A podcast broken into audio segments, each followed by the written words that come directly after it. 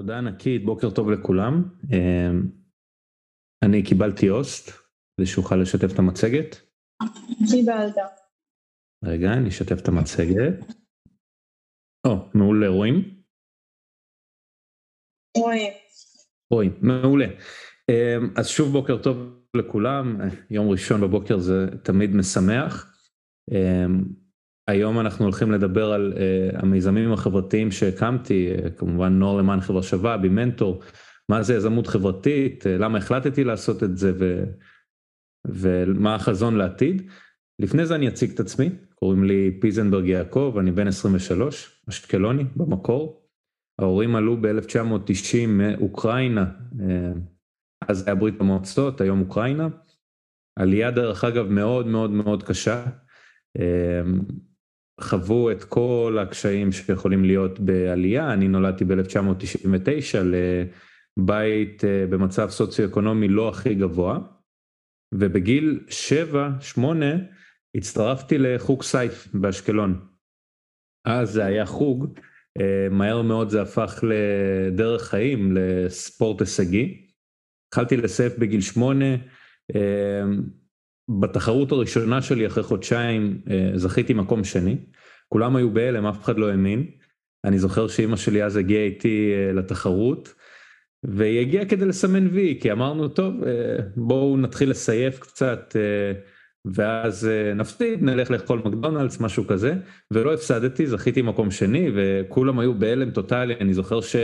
כל מיני שכנים היו פוגשים אותי, אומרים לי אלוף, אלוף, אלוף, כולי הייתי בעננים, מאז שנה שלמה רק הפסדתי. מה זה הפסדתי? הייתי זוכה מקום אחרון, מתוך 30 ילדים תמיד הייתי זוכה מקום אחרון. אה, ואני זוכר תמיד גם אחרי שהייתי מפסיד, קודם כל הייתי נורא מתרגש לקראת התחרויות, אבל אחרי שהייתי מפסיד הייתי בוכה בטירוף. ואז אחרי שנה אה, של הפסדים, פתאום לא יודע אפילו להסביר למה, היה ניצחון מאוד מאוד מאוד גדול, ואחד המאמנים במועדון, שאני מוקיר לו תודה עד היום, המאמן הראשון שלי, שגם לא קוראים יעקב, ראה אותי, אה, ואמר לי בוא, בוא נצא לדרך משותפת, והתחלתי באמת להתאמן, אז הייתי בכיתה ד', התחלתי להתאמן כל יום, משעה חמש בערב עד תשע בערב, אה, גם בימי שבת, גם בימי שישי, אימונים מאוד מאוד אינטנסיביים, המון תחרויות. אה, מהחוויה האישית אני יכול להגיד כ, כילד שהיה מאוד מאוד קשה, כי כל החברים מסביבי הלכו לשחק כדורגל, כדורסל, משחקי מחשב, אני נשארתי להתאמן, אה, אבל באותה מידה כמו שהיה קשה, אני יכול להגיד שהספורט הישגי עשה לי המון המון טוב ורק טוב. הוא בנה אותי בסוף כבן אדם, אני מאמין שאנשים שמגיעים. לספורט הישגי וחווים כישלונות אה, וגם ניצחונות, יודעים לעבוד בנבחרת, יודעים לשאוף, אה, זה עושה רק טוב.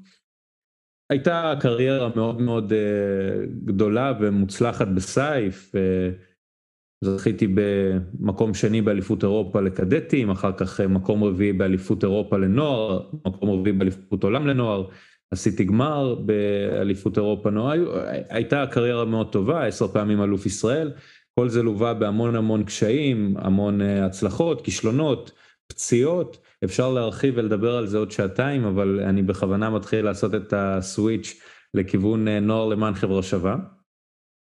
כי באחד מימי הקיץ, בחודש אוגוסט, חזרתי מאימון סייף, השעה הייתה תשע בערב, אפילו לא, שמונה ארבעים וחמש, אמ, נכנסתי הביתה, פתחתי טלוויזיה, ומה שראיתי, ככה, אה, בחדשות, ראיתי כתבה על אה, קשישים וניצולי שואה.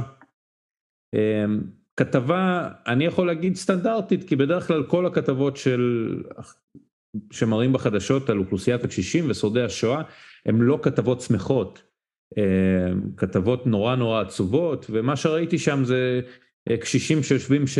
ומספרים שהם נאלצים לבחור בין תרופות לבין אוכל, על הבדידות הנוראית שפוקדת אותם, אה, למה הם צריכים לבחור אם להדליק מזגן או לא להדליק מזגן, אבל מה שאני לא אשכח מהכתבה הזאת, זה קשישה שעמדה ככה, ת, תדמיינו לעצמכם בניין ישן, ארבע קומות, בלי מעלית, ועומדת קשישה בחדר המדרגות, צוות הצילום כבר מתחיל לצאת, ומצלם את אותה קשישה, תוך כדי שהוא מתחיל לרדת במדרגות, והקשישה בוכה, בוכה, בוכה, ורק אומרת להם משפט אחד, אל תשכחו אותי, בבקשה אל תשכחו אותי.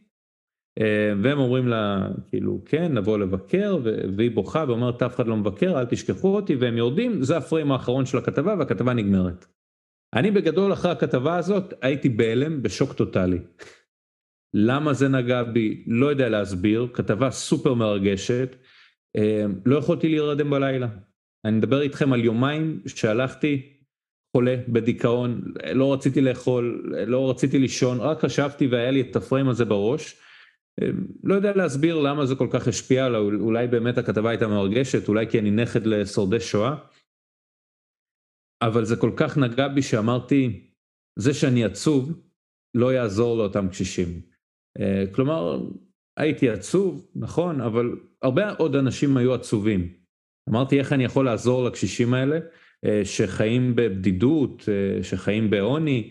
אמרתי אני חייב לעשות איזשהו מעשה ובין כיתה י"א לי"ב בחופשת הקיץ התחלתי לחשוב מה אני יכול לעשות.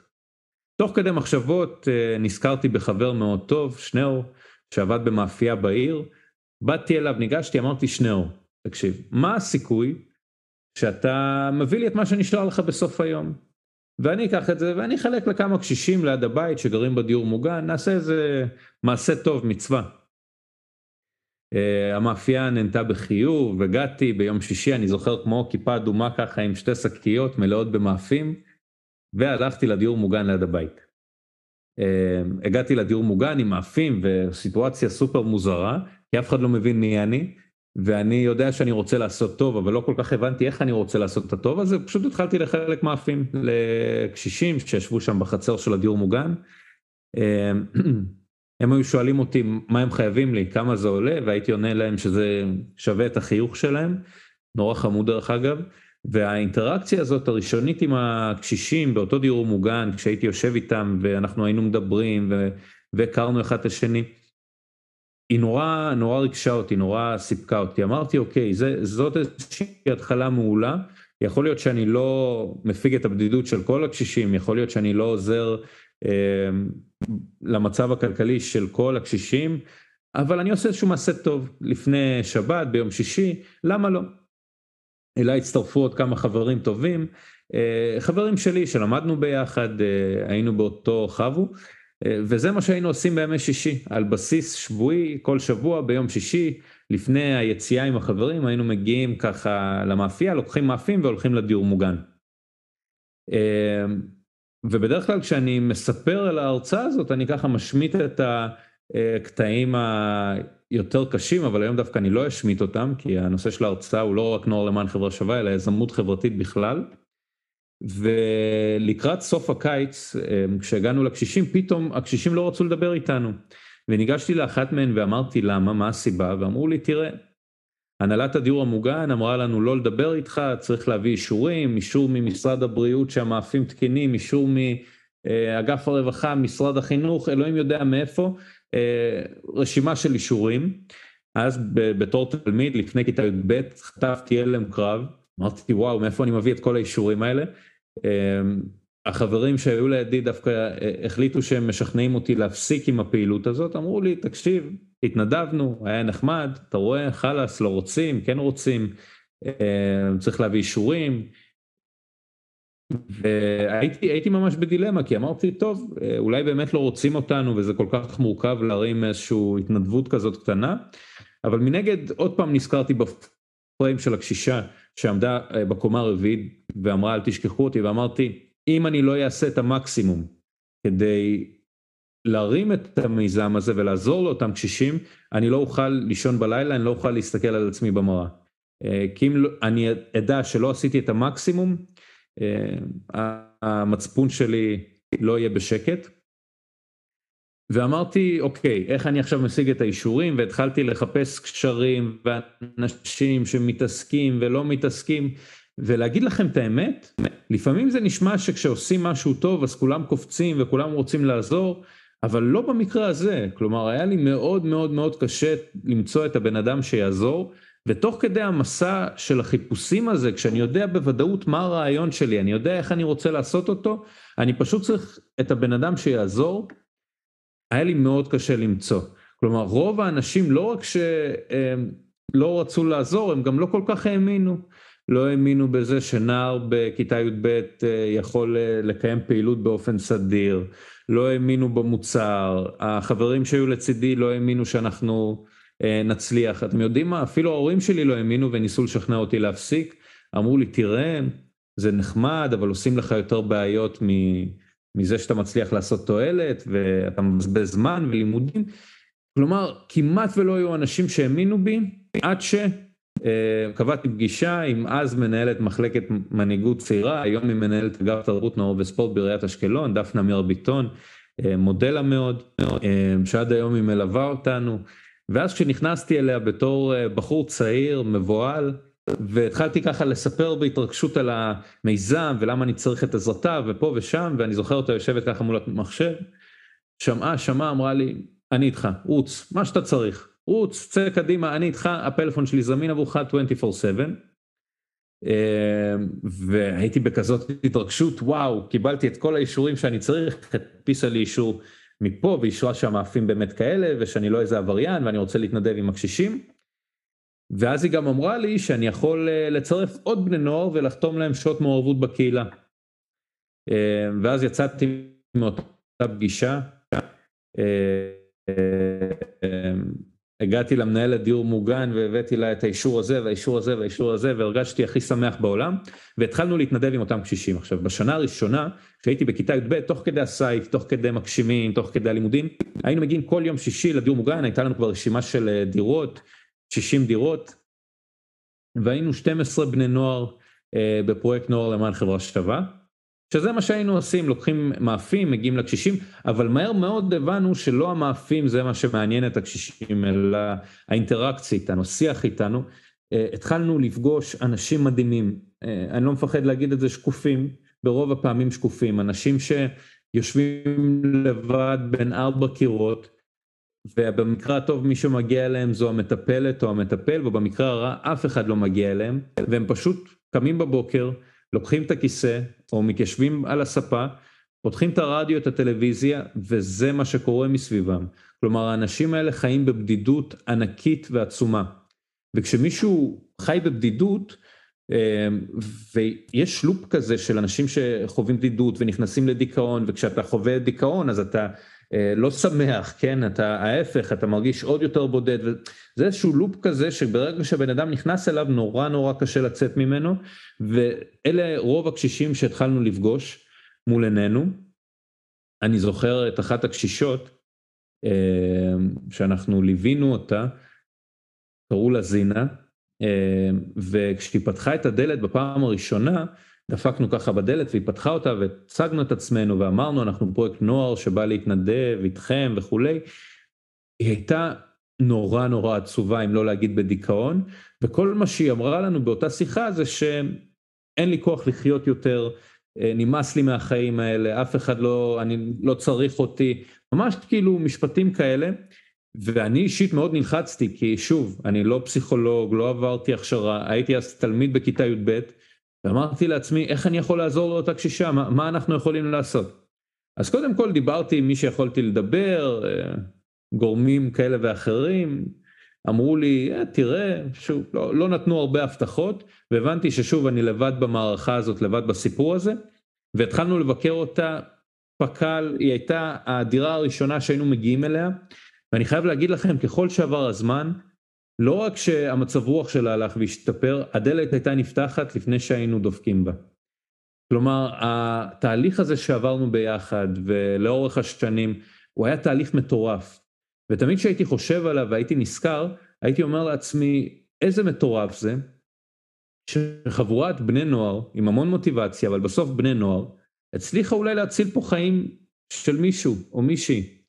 חבורת בני נוער מצליחה לשנות את, ה, את החיים של אנשים מסוימים. וזה היה מטורף, זה היה מדהים. באותה שנה כשהתחלנו להתנדב והכל, אז כמובן כבר התחלנו ככה לבנות היררכיה מסוימת, גם למרות שהיינו 12 אנשים, היו את אלה שהיו אחראים על ימי הולדת והיו אלה שאחראים לבקר את הקשישים, שוב במתכונת נורא מצומצמת, וככה סיימנו את השנה הראשונה. אני הייתי אז בהתלבטויות עם עצמי, בעולם הספורט, תחרויות, ופתאום מודיעים לי שנוער למען חברה שווה זכו בפרס שר החינוך ליזמות חברתית. זה נורא נורא ריגש אותי, נורא.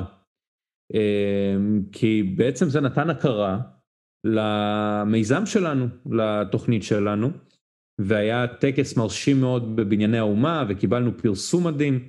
ובעקבות הפרסום הזה הצטרפו עוד בני נוער ועוד בני נוער וכבר בשנה השנייה היינו 40 בני נוער ובשנה השלישית היינו 80 ממש התחלנו להעלות את הכמות של הבני נוער וככל שהכמות של הבני נוער עלתה ככה גם התחלנו לעצב יותר ויותר את ההיררכיה של הפרויקט. כלומר אני הובלתי את הפרויקט אבל היו את החבר'ה שעזרו לי התחלנו לבנות ממש צוותים.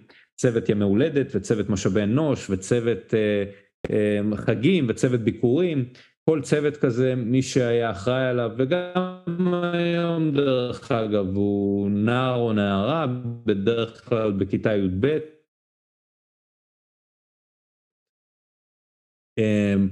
שאותם בני נוער, אותם צוותים, היו צריכים לדאוג לפעילות של הפרויקט, התחלנו לעשות כל מיני שיתופי פעולה. עד הקורונה ואני בכוונה מדגיש עד הקורונה כי הקורונה היה מבחינתנו אה, אירוע בלתי רגיל לא רק לנו לכל המדינה לכל העולם אבל אנחנו נכוונו ממנו במיוחד היה משבר רציני אז עד הקורונה אה, היינו מקיימים פעילות אה, די מדהימה אה, היינו עד שהתחילה הקורונה 120 בני נוער 460 ושורדי שואה בודדים. ו... היינו מגיעים לקשישים, מתנדבים איתם, חוגגים ימי הולדת, מועדי ישראל. הייתה גם פעילות נוער, כלומר בהתחלה כשהיו שואלים אותי ואומרים לי תגיד מה פרויקט נוער למען חברה שווה עושה, תמיד הייתי אומר עוזר לקשישים ושורדי שואה בודדים ואחרי שנתיים שלוש של פעילות עשינו איזה סרטון כזה שבו הבוגרים שלנו אה, מספרים על החוויה שלהם בפרויקט נוער למען חברה שווה. ואני זוכר את עצמי יושב ואחד החבר'ה אה, מתחיל לדבר ופתאום הוא מספר שפרויקט נוער למען חברה שווה שינה אותו ופיתח אותו והוא הכיר המון חברים והוא לא אותו בן אדם אה, כמו שהוא נכנס לפרויקט וכמה הפרויקט תרם לו, הייתי בהלם. לא חשבתי לעצמי ש, שזה מה שאנחנו יודעים לתת ולעשות לא רק לאוכלוסיית הקשישים אלא גם לבני הנוער. אז היום כששואלים אותי על פרויקט נוער למען חברה שווה, אני אומר פרויקט שעוזר לקשישים ושורדי שואה, אבל גם מהווה בית אה, לעשרות בני נוער בעיר אשקלון. ואני שוב חוזר על ה... עד לפני הקורונה, היינו מתנדבים, באמת פעילות ענקית, שיתוף פעולה עם אה, ארבעה דיורים מוגנים, אפילו קופת חולים מכבי, תחשבו על זה, שיתוף פעולה מדהים שבמסגרתו קשיש שמגיע לקופת חולים אה, ואומר שהוא סובל מבדידות, אז יודעים להפנות אותו העובדים הסוציאליים של מכבי לפרויקט נוער למען חברה שווה. היו לנו כבר שיתופי, חשבנו איך אה, ללמד את הקשישים להשתמש במחשב, לעשות שת"פים עם כל מיני עמותות. ואז אה, אה, מתחילים לצוד חדשות כל מיני אה, כתבות וכל מיני עדכונים על איזה וירוס שחדר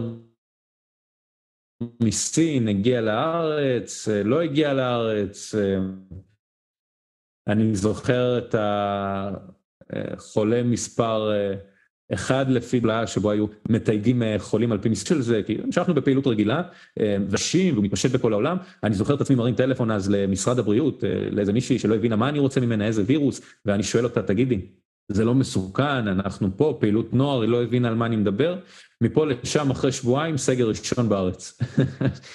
כלומר, הדברים התפתחו נורא נורא מהר, ומאוד מאוד מהר גם משרד הבריאות עצר על פעילויות בדיורים מוגנים בתי אבות ובעצם עצרה על כל הפעילות של נוער למען חברה שווה כי כל הפעילות שלנו הייתה להגיע לקשישים ושורדי שואה.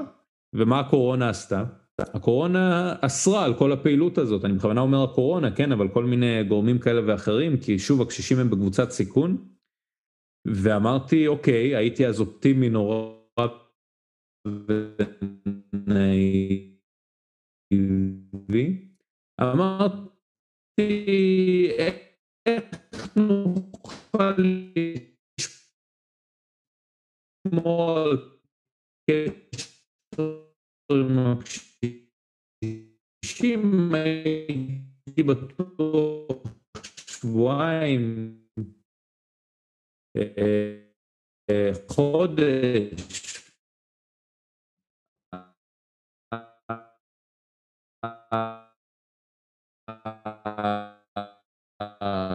הווירוס המסתורי הזה יחלוף, בדיעבד אני יכול להגיד שטעיתי, הוא ליווה אותנו שנתיים עם סגרים של on and off, ואז התחילו להוציא את כל מי שאפשר היה ואי אפשר היה לחל"ת, ומה שקרה שהוציאו גם את העובדים הסוציאליים ברשות המקומית לחל"ת, כלומר במקום חמישה עובדים נשארה עובדת סוציאלית.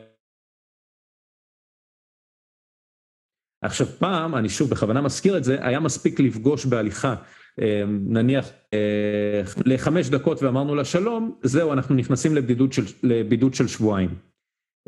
ומה שקרה שהמון עובדים סוציאליים וגם מטפלות ומטפלים בודדים, הם התחילו להיכנס לבידוד והרבה מהקשישים, תדמיינו לכם קשיש או קשישה בנות 90, 95, יושבים לבד בבית בלי משפחה ופתאום המטפל או המטפלת נכנסים לבידוד של שבועיים, אין להם שמץ של מושג למי לפנות עם מי לדבר.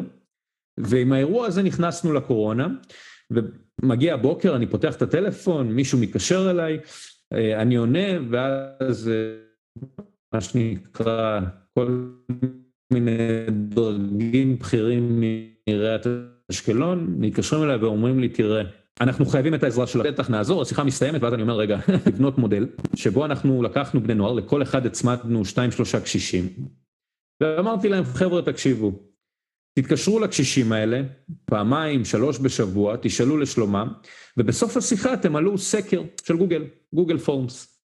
לקחתי צוות של בני נוער תראו התפקיד העיקרי שלכם זה בסוף כל יום שיחות לוודא שלא, שאין לנו קשיש או קשישה שחוו איזושהי בעיה, משהו חסר, אם כן, אנחנו התנפלנו על זה, ניסינו לעזור, דוגמה, לקנות תרופות, להביא אוכל, מים, דברים כאלה, ואם היו בעיות נורא נורא רציניות שלא הצלחנו לפתור, נניח המטפל לא מגיע, אנחנו לא יודעים באיזה חברת סיעוד הקשיש, כל מיני דברים מורכבים כאלה, אז את זה היינו מעבירים לאגף הרווחה. ומה קרה בעצם? מתוך 300-400 קשישים, היינו מעבירים לאגף הרווחה את הקשיש, את השתיים, שהיו צריכים את העזרה האמיתית.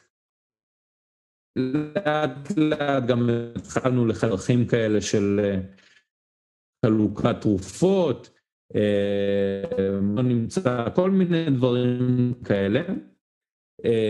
וזה מודל שעבד והצליח בצורה מדהימה, מטורפת.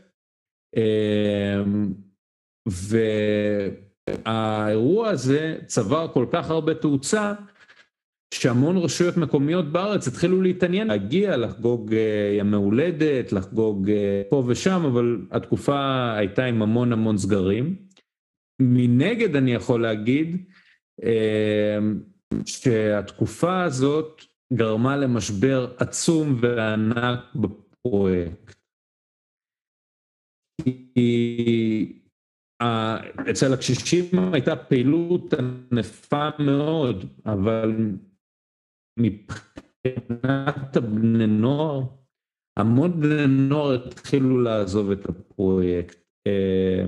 משרד החינוך אמר שלא חייבים לעשות שעות מעורבות בקהילה. לא הצלחנו לגייס בני נוער חדשים, כי הבית הספר לא עבדו, אי אפשר לעשות ימי מוקד, כלומר פעלנו רק דרך האינסטגרם, אותי ביום משימה מאוד מאוד מאוד קשה. משבר, ואם לסגור את פרויקט נוער למען חברה שווה, אפילו ברמה כזאת, כי הגענו למסקנה, שאני הגעתי למסקנה וישבתי עם עצמי ככה ערב אחד, אמרתי, אנחנו עובדים בכזאת אינטנסיביות, ושוב, שלא נשכח, זה לא מקום עבודה, זה מקום, את האיזון הזה שצריך להישמר בין ביד ולעזור לאותם 450, 400 קשישים ושורדי שואה, אבל מנגד יש בני נוער שמבחינתם הם מתנדבים. עכשיו, כשהוא מתנדב, או היא, העזרה לקשישים פחות מעניין. וכשהגענו למצב הזה, אה, אמרתי אולי באמת שווה לסגור את הפרויקט אה, ולעשות הפסקה של שנה, כשאף אחד לא ידענו אם, אם נסגור, ידענו איך נסגור, לא ידענו איך נתחיל אותו מלכתחילה.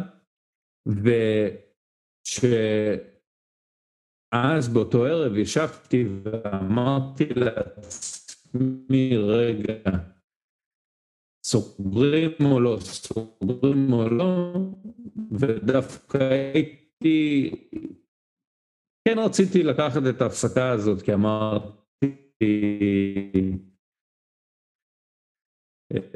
אולי זה יעשה טוב. הייתה לי שיחה, תראה, כל מה שהרמנו פה בארבע שנים האחרונות, בשלוש שנים האחרונות, ואם אנחנו נפסיק, בסוף כל אותם קשישים לא יקבלו, והחלק מהם שווה את זה.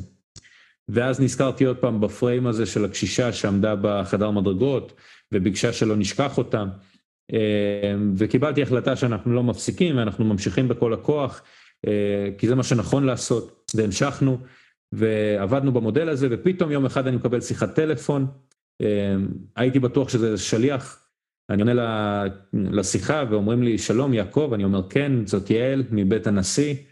אה, נשיא המדינה החליט להעניק לפרויקט נוער למען חברה שווה את אות הנשיא להתנדבות לשנת 2020.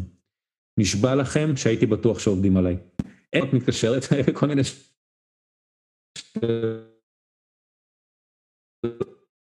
כאלה, אמרת לי מירושלים וזה. בסוף באמת התברר שזאת הייתה יעל מבית הנשיא ונשיא המדינה החליט להעניק לפרויקט נוער למען חברה שווה את אות הנשיא להתנדבות. אה, שהיינו מגיעים, זה ספציפית אה, מראש השנה שעוזרים להם, הקשישים האלה הם קשישים נורא בודדים, הם קשישים שחוץ מאיתנו, בדרך כלל, כן, חוץ מאיתנו אף אחד לא מגיע ולא מבקר אותם.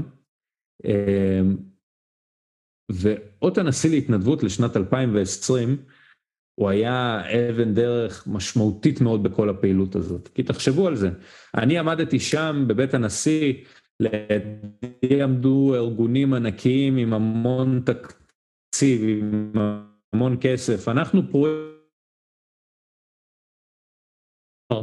אבל לא ברמה של מד"א, לא ברמה של צופים מבחינת התקצוב, כוח האדם, ופרויקט כזה של כמה שהתחיל ממני, שראה כתבה בטלוויזיה, וכמה בני נוער שרצו להצטרף אליי, אה, מקבל הוקרה מנשיא המדינה, כלומר, אה, אני לא רוצה להגיד סגירת מעגל, כי אנחנו ממשיכים עדיין בכל הכוח, ובעזרת השם נמשיך גם עוד 20 שנה, אבל זאת הייתה חוויה מדהימה ומטורפת. אה, אני יכול להגיד לכם, בני נוער בפרויקט שבחרו אפילו,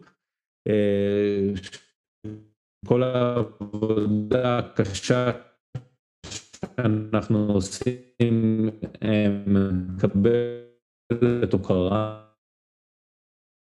אני יכול להגיד אפילו קצת יותר משנה, נוער למען חברה שווה מונה 160 בני נוער שואה בודדים, אה, משתפים פעולה, שיתוף פעולה מדהים עם עמותת חסדי נעמי, אה, שעוזרת לנו ומסייעת לנו בתרומות שאנחנו יכולים להביא לקשישים, רק השבוע סיימנו לחלק 160 שמיכות, מוצרי חימום, אה, חילקנו גם 160 אה, משלוחי מנות, הבני נוער מגיעים לקשישים, מבקרים אותם, חוגגים מהולדת, מועדי ישראל, עוזרים בכל מה שניתן, כלומר כל המערך הזה בנוי רק על בני נוער שזה דבר מדהים ומקסים בעיניי. וגם היום כחלק מהשת"פ שלנו, גם עם חסדי נעמי וגם מהפעילות השוטפת, אנחנו גם חושבים איך אפשר להעצים את זיכרון השואה, לחבר את הבני נוער לסיפור השואה, ולא מזמן הרמנו תערוכה מדהימה, ראשונה מסוגה בעולם, שבמסגרתה הכנסנו ביחד עם עמותת חסדי נעמי את הסיפור של שורדי השואה לתוכנת בינה מלאכותית, התוכנה ציירה כל מיני ציורים, ועשינו תערוכה מדהימה מהציורים האלה, תערוכה שפורסמה בשלוש מאות כלי תקשורת ברחבי העולם, משכה את תשומת ליבם של אלפי בני נוער, לא רק באשקלון אלא ברחבי העולם, כי הסיפור של הים נורא מעניין, אפשר לראות כל מיני תמונות ויצירות אמנות שתוכנת הבינה מלאכותית יצרה על סמך הסיפורים. זה ספציפית סיפור של אחד משורדי השואה שאנחנו מלווים, שסיפר על זה שלא רק שהיה רעב בתקופת השואה, אלא גם הכלב של השכנים חווה את הרעב וכל הזמן כשהיו מקבלים את הפרוסת לחם התלבטו מי אוכל את החתיכה, הם או הכלב של השורדת שואה שסיפרה על המעיל האדום שלה והכנסנו את זה לתוכנת בינה מלאכותית. כלומר הפעילות היום של פרויקט נוער למען חברה שווה היא פעילות ענקית ועצומה, והיא ממשיכה בכל הכוח, והחזון שלנו לעתיד הוא לפתוח עמותה, להתרחב לכל הערים בישראל. אני חושב שפרויקט כזה של בני נוער שמפיגים את תחושת הבדידות ועוזרים לקשישים, חייב להיות בכל רשות מקומית, בכל עיר בישראל, ואנחנו לגמרי הולכים לשם. עכשיו האירוע של פרויקט נוער למען חברה שווה הוא אירוע של יזמות חברתית פר אקסלנס, כי מבחינתי פרויקט נוער למען חברה שווה הוא סטארט-אפ חברתי.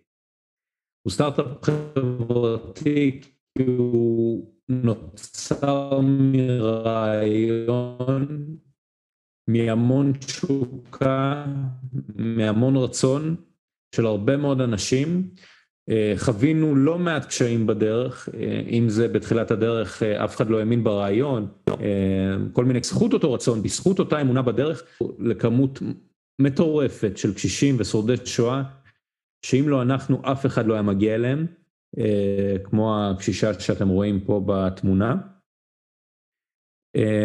והמון פעמים שואלים אותי למה אני עושה את מה שאני עושה. ומבחינתי התשובה היא מאוד מאוד ברורה ופשוטה, כי אני אוהב את המדינה. זה יכול להישמע קיצ'י, זה יכול להישמע בומבסטי, אבל זאת האמת. אני מאמין שאם משהו שבור, אם אנחנו רואים איזושהי עוולה, משהו שקורה לא כמו שצריך, מחובתנו לבוא ולנסות לעזור. עכשיו, אני לקחתי את זה לקיצון. ואני הקמתי פרויקט נוער ואני מנהל אותו עד היום ועבודה מסביב לשעון, אבל לפעמים גם לבוא ביום שישי ולאסוף פסולת מהחוף או לבוא להתנדב עם ילדים בסיכון או להתנדב במד"א, כל דבר יכול להיות מבורך וכל דבר יכול לתרום לחברה ולנו כמדינה. לצערי היום במדינה יש המון המון נקודות אפשר להצביע עליהם ולהגיד זה לא קורה. וזה מחבר אותי לעוד מיזם חברתי שהקמתי לפני שנה שקוראים לו להגיע לבתי ספר יסודיים וללמד את הילדים המחשב, בינה מלאכותית בצורה שמונגשת עבורם ופעמים אותם ילדים בפריפריה. הסביבה שלהם והמשפחה שלהם לא נמצאים במעגל האקדמי ולא נמצאים במעגל ההייטק. ואותם ילדים בסוף נושרים כשהם מגיעים לכיתה ז', ח' וט', אין מי שיבוא וישב איתם בבית ויגיד להם תראה חמש יחידות מתמטיקה זה חשוב, אין מי שיבוא ויגיד להם תראו תלכו למגמה הזאת או מגמה אחרת. וכשאני ישבתי מנהל בית ספר יסודי באשקלון ודיברנו על הקשיים של מערכת החינוך ושמעתי ממנו כמה קשה והסתכלתי מסביב וראיתי את אותם ילדים שכמו שאמרתי לא, גדל, לא גדלים בתנאים שאני חושב שהם היו יכולים להיות האופטימליים עבורם, הבנתי למרות ששוב לא היה לי זמן להקים עוד מיזם חברתי, אמרתי אין סיכוי שאני לא עושה את זה, אין סיכוי שאני לא מרים את היד, עדיף שאני אעשה 20 אחוז מאשר שאני לא אעשה בכלל כלום. והקמנו עוד מיזם חברתי מדהים שכבר שנה של... שלמה רץ עדיין במסגרת פיילוט באשקלון בבתי ספר יסודיים ואני ככה יכול להגיד לכם שהמטרה היא לפרוס אותו לעוד רשויות מקומיות ולהרחיב אותו ואנחנו לגמרי בכיוון ובדרך של זה. וזאת עוד דוגמה אחת קטנה של החלטה לשנות את העולם ולשנות אותו לא כי יש לי כסף ואני עשיר ולא כי יש לי את כל הזמן בעולם. יש לי את הרצון ויש לי את האמונה שאם מישהו רוצה שיאמינו בנו, אבל צריך גם לדעת לאסוף את האנשים בדרך וצריך להבין שהולכים להיתקל בהמון המון קשיים וכל אותם קשיים הם לא קשיים, הם בסוף אתגרים במרתון הארוך שאנחנו רוצים אליו כדי לעשות טוב, להפוך את העולם שלנו למקום טוב יותר ולעזור לכמה שיותר אנשים. יש שאלות אתם מוזמנים לשאול, יש שאלות?